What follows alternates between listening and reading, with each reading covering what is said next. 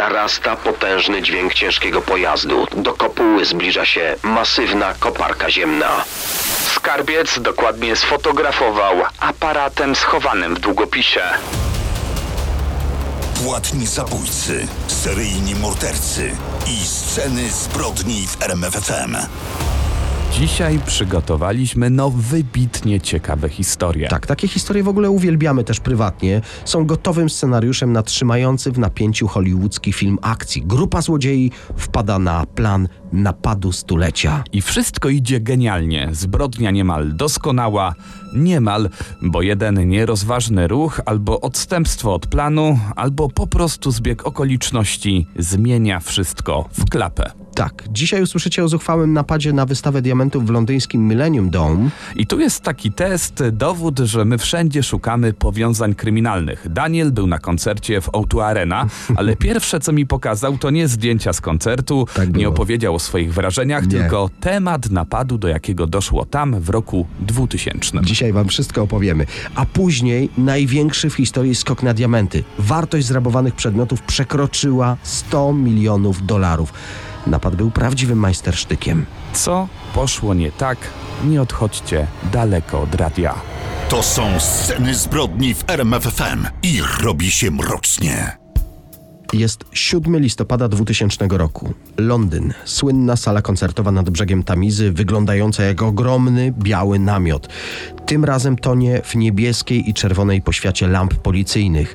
Właśnie doszło do zuchwałej kradzieży jednego z największych diamentów świata. Gwiazda milenijna, klejnot nieskazitelny w kształcie gruszki o masie ponad 203 karatów i szacowanej wartości 200 milionów funtów. Wtedy, dwie dekady temu, dzisiejsza wartość to jakieś 360 milionów funtów, czyli miliard 800 milionów złotych, jeden diament.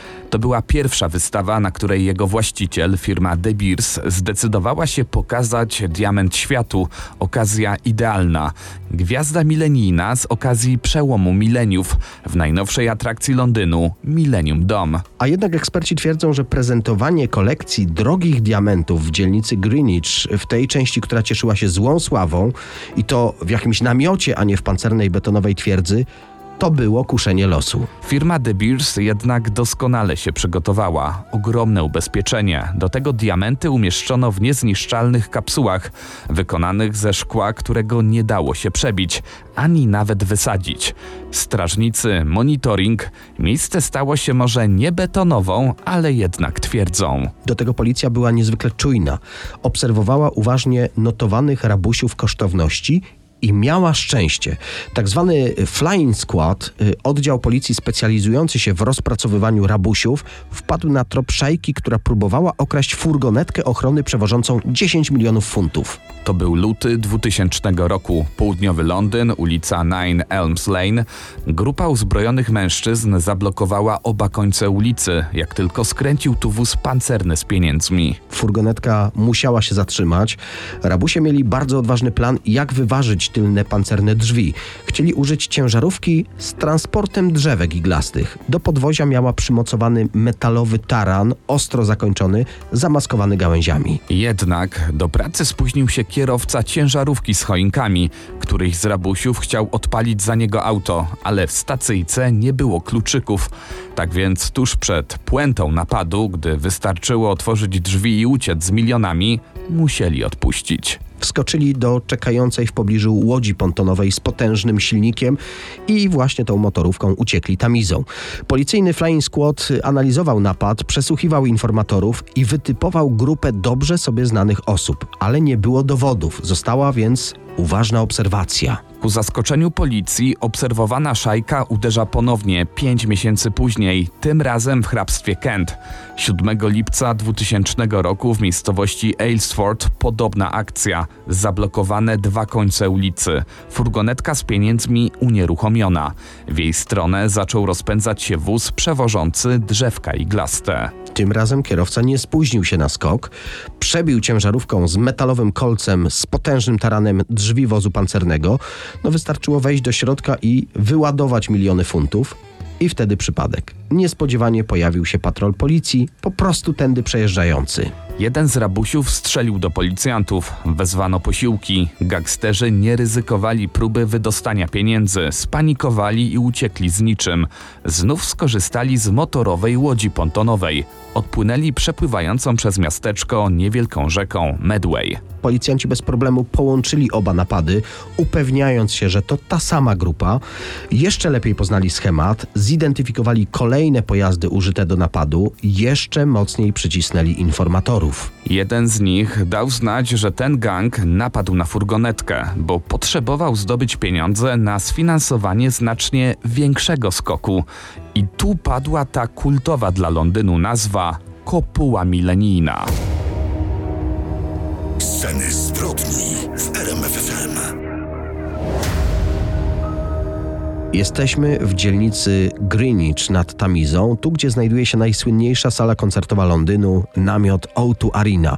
Ale w 2000 roku obiekt nazywał się po prostu Millennium Dome, został wybudowany z okazji roku milenijnego.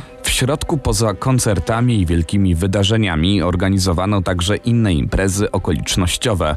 Przygotowano wystawę diamentów. Na wystawie zauważono znanych odwiedzających, znanych z akt policyjnych. Raymond Bateson, William Cockram i Lee Wenham. Policjanci zauważyli, że tych trzech rabusiów kilkakrotnie zajrzało do namiotu milenijnego. Chcieli wyglądać jak zwykli turyści, filmowali diamenty, a przy okazji gabloty, kamery, inne zabezpieczenia robili zdjęcia. Śledczy zauważyli, że szajka filmuje też w kolejnych dniach otoczenie kopuły, brzegi Tamizy, zejścia z nabrzeży. Pamiętajmy, policja miała sygnał, że to ta sama szajka, która tygodnie wcześniej próbowała dokonać dwóch napadów na ciężarówki z pieniędzmi i za każdym razem uciekali motorówką. No właśnie, zwrócono uwagę, że ci podejrzani goście zjawiali się za każdym razem, gdy na przepływającej obok Tamizie notowano przypływ. Rabusie dostali tak zwany ogon. Policjanci uważnie ich obserwowali. Tak dotarli do kolejnych przestępców związanych z gangiem. Między innymi Robert Adams czy Terry Millman, który miał za zadanie zdobyć kolejną łódź motorową, by szajka mogła odpłynąć z łupem. Śledczy byli wręcz świadkami próby ucieczki. Gang przetestował tak dla siebie, jak szybko jest w stanie rzeką przedostać się w bezpieczne miejsce. Gangsterzy zaczęli też coraz częściej odwiedzać obiekt przyszłego skoku. Dodatkowe patrole wysłano w rejon Millennium Dome. Przy takich dowodach na to, że skok na wystawę diamentów wydaje się nieunikniony, policja namówiła organizatora wystawy do podmiany eksponatów na szklane kopie. Wierne modele o takich samych wielkościach i szlifie, no tylko prawdziwi znawcy mogli z bliska poznać, że za pancernymi gablotami znajdują się tanie szkiełka, a nie warte setki milionów funtów skarby. W sekrecie przygotowano także podwójną ścianę w stali wystawowej.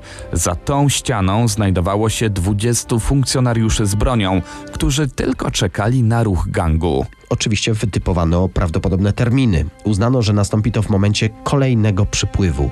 Ale nic się nie wydarzyło. To był początek października i rabusie rzeczywiście mieli wówczas w planie wykonanie skoku, a jednak odwołano go w ostatniej chwili. Okazało się, że motorówka miała awarię. Naprawa łodzi chwilę trwała. Policjanci wytypowali więc kolejną datę, kolejny przypływ na Tamizie i znów ochroniarze i policjanci pod bronią w gotowości. No ale wszystko było jak zwykle. Turyści po prostu pojawili się na wystawie. To był 6 listopada i tak jak policjanci się spodziewali, tego dnia miał się odbyć skok na wystawę diamentów, ale rabusie uznali, że poziom wody na Tamizie nie jest dostatecznie wysoki. Odwołali akcję i przełożyli ją na kolejny dzień. Tak na wszelki wypadek. Policjanci przewidzieli ten ruch. 7 listopada byli jeszcze bardziej gotowi. Co to znaczy? Tego dnia wszyscy pracownicy kopuły milenijnej, bileterzy, technicy, przewodnicy, wszyscy ochroniarze zostali zastąpieni tajniakami. I wtedy to się wydarzyło. Ruszyła policyjna akcja Magician, kryptonim magicy. Godzina trzecia w nocy, ostatnia odprawa przed spodziewanym skokiem. Wszystkich policjantów poinformowano po raz kolejny o możliwych opcjach. 200 z nich w Millennium Dome, większość w przebraniach obsługi, sprzątaczy i innych pracowników obiektu. 20 ukrytych za fałszywą podwójną ścianą w głównej sali z diamentami, wszyscy z bronią palną. Do tego 60 kolejnych funkcjonariuszy Flying Squad obstawiło nabrzeże Tamizy i miało blokować ewentualne drogi ucieczki złodziei. Jest godzina 9.30. Wokół namiotu narasta potężny dźwięk ciężkiego pojazdu. Do kopuły zbliża się masywna koparka ziemna JCB. W jej kabinie czterech rabusiów. Kamery monitoringu zarejestrowały w koparce Roberta Adamsa, Raya Batesona, Aldo Ciarokiego i Billa Cochrama w kamizelkach kuloodpornych, w maskach na twarzach. Zabrali ze sobą granaty dymne, mechaniczne gwoździarki. Wiedzieli, że one mogą przebić pancerne szkło gablot, do tego ciężkie młoty kowalskie. Koparka zmodyfikowana przez spawacza Lee Wenhema właściwie bez jakiegokolwiek oporu przebija się przez płot i metalowe barierki wokół Millennium Dome, ale pojazd nie zwalnia. Ewidentnie celuje w ścianę tego wielkiego namiotu. Obroty silnika wchodzą na coraz wyższe tony. Kopuła nie wytrzymała tego tarana. Koparka bez problemu przebiła się do wnętrza, dokładnie do sali, w której trzymano diamenty. Bateson pozostał w kabinie. Ciaroki rzuca granaty dymne. Hałas, słaba widoczność, ale rabusie precyzyjnie wiedzieli, co robią. Cochran i Adams widzą diament Gwiazda Millennium o wartości 200 milionów funtów. Widzą też potężną, strzegącą go gablotę. Wiedzieli, że wytrzyma wybuch bomby czy nacisk 60 ton, ale wiedzieli, że potężna gwoździarka Hilti potrafi osłabić konstrukcję. W precyzyjnie wybranych trzech punktach wbijają gwoździe. Następnie jeden z gangsterów uderza młotem kowalskim. Niezniszczalna gablota rozpryskuje się. Wytrzymała 27 sekund. W zasięgu ręki jest już olbrzymi diament w kształcie gruszki o, mówiliśmy to już, nieskazitelnym laserowym szlifie.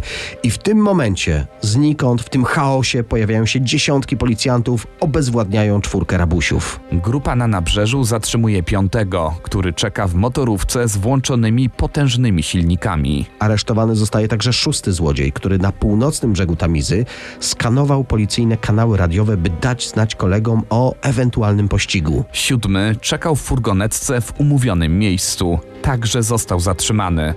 Dodatkowo policja w Kent zatrzymała sześć kolejnych osób wytypowanych jako te, które miały współpracować z gangiem.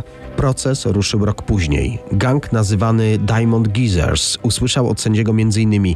Graliście o bardzo wysokie stawki i musieliście doskonale wiedzieć, jaka będzie kara, jeśli wasze przedsięwzięcie się nie powiedzie. Powiedział też, to był niegodziwy, profesjonalny plan, który został zrealizowany z najdrobniejszą dbałością o szczegóły. Na szczęście policja się nim zajęła. Sędzia określił napad jako największy w historii angielskiego prawa.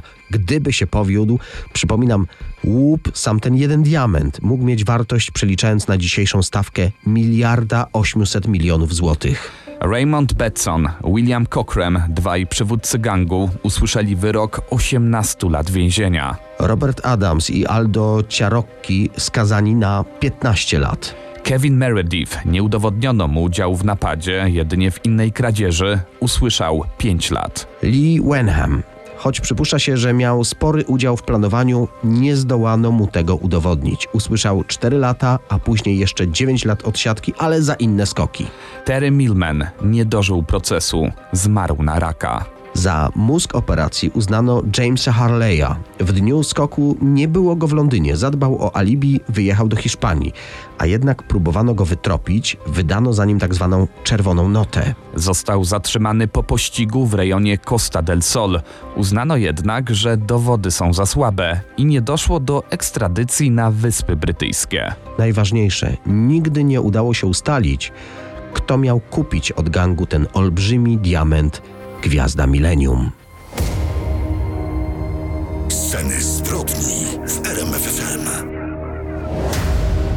Przenosimy się do Antwerpii. To belgijskie miasto jest największym na świecie ośrodkiem szlifierstwa diamentów. Jak podają statystyki, około 85% wszystkich nieoszlifowanych diamentów na świecie przechodzi właśnie przez Antwerpię. Wartość obrotów tym ekskluzywnym towarem szacuje się na około 54 miliardy dolarów. Głównym ośrodkiem w mieście skupiającym handel tym cennym minerałem jest tak zwana dzielnica diamentów. Mieści się tam kilka budynków. Łączny obszar tej dzielnicy to około 2,5 km kwadratowego. Dzielnicę zdominowali ortodoksyjni Żydzi, stąd też w sobotę większość placówek jest zamknięta, ale także Hindusi, Ormianie i Libańczycy. To specyficzny świat oparty o więzy rodzinne, a także o religię. Ze względu na gigantyczną wartość codziennych transakcji, dzielnica diamentów jest jednym z najlepiej strzeżonych miejsc na świecie. Całodobowy nadzór wyspecjalizowanej policji diamentowej, tzw. Tak Diamond Squad. Dziesiątki kamer monitorujących każdy centymetr kwadratowy. Specjalna zapora obok budki wartowniczej, która uniemożliwia wjazd pojazdów do diamentowej dzielnicy. Najlepiej strzeżonym miejscem jest skarbiec znajdujący się w tutejszym centrum diamentów. Tam swoje kosztowności przechowują rozmaici przedsiębiorcy. To 14-piętrowy budynek który jest prawdziwą fortecą nie do zdobycia. Na poziomie minus 2 mieści się składnica prawdziwej fortuny. Wejście do skarbca chroni 10 warstw zabezpieczeń, takich jak czujniki ciepła, światła, ruchu, czujnik magnetyczny, a nawet sejsmiczny. Do tego oczywiście kamery transmitujące obraz na żywo. Sam zamek trzytonowych stalowych drzwi skarbca ma 100 milionów możliwych kombinacji. Do tego każda skrytka wewnątrz zamykana za pomocą szyfru i klucza. Wszystko to sprawiało, że włamanie się do tego miejsca uznawano za niemożliwe. I tak docieramy do poniedziałku 17 lutego 2003 roku. Zaalarmowani funkcjonariusze Policji Diamentowej przyjeżdżają do skarbca w centrum diamentów. To, co widzą w środku, nie mieści im się w głowie. Trzytonowe drzwi są otwarte. Po podłodze walają się walizki i ekskluzywne pudełka. Ponad połowa ze 189 skrytek została otwarta. Porozrzucane diamenty, pliki gotówki, no krajobraz jak po burzy, bardzo drogocennej burzy. Złodzieje nie byli po prostu w stanie wynieść wszystkiego. Zszokowani policjanci Diamond Squad, stojąc w otwartych drzwiach skarbca, zadzwonili do firmy monitorującej alarmy. Specjalista po drugiej stronie słuchawki zapewnia, że wszystkie czujniki działają jak najbardziej prawidłowo, a drzwi są oczywiście zamknięte. Przynajmniej system na to wskazuje. Mózgiem całej operacji był Włoch Leonardo Notarbartolo. Sycylijczyk dryg do kradzieży przejawiał właściwie od urodzenia. Uwaga, już jako sześciolatek okradł mleczarza, który akurat spał, gdy chłopiec przyszedł po mleko wysłany przez mamę. Gdy podrósł, okradał nauczycieli, potem przerzucił się na samochody, aż w końcu stał się fachowcem w otwieraniu rozmaitych zamków. Kolejne odsiadki sprawiały, że w więzieniu jeszcze bardziej doskonalił się w nielegalnym fachu. W końcu założył swoją grupę złodziei specjalizującą się w okradaniu jubilerów. Prasa nazwała ich później szkołą turyńską. Przystojny notar Bartolo, wcielając się w rolę dostojnego biznesmena, odwiedzał zakłady jubilerskie i skarbce. Kupował kilka klejnotów, co było tylko zasłoną dymną. Po takim rekonesansie, kilka dni później, jego ekipa do zera czyściła skrytki z kosztownościami. Łupy rozkładał na części pierwsze i spieniężał w Antwerpii, gdzie dominują transakcje gotówkowe, a tym samym ślady po kradzieży bezpowrotnie znikają w zakładach szlifierskich. Notar Bartolo odwiedzał dzielnicę diamentów kilka razy w miesiącu, aż w końcu, popijając zapewne espresso, wpadł na plan, aby rozbić bank, okraść najlepiej strzeżony skarbiec na świecie. Skompletował swój złodziejski Dream Team, składający się z geniusza, specjalista od systemów alarmowych, potwora, potężnego mężczyzny, eksperta w otwieraniu zamków, elektryki i mechaniki.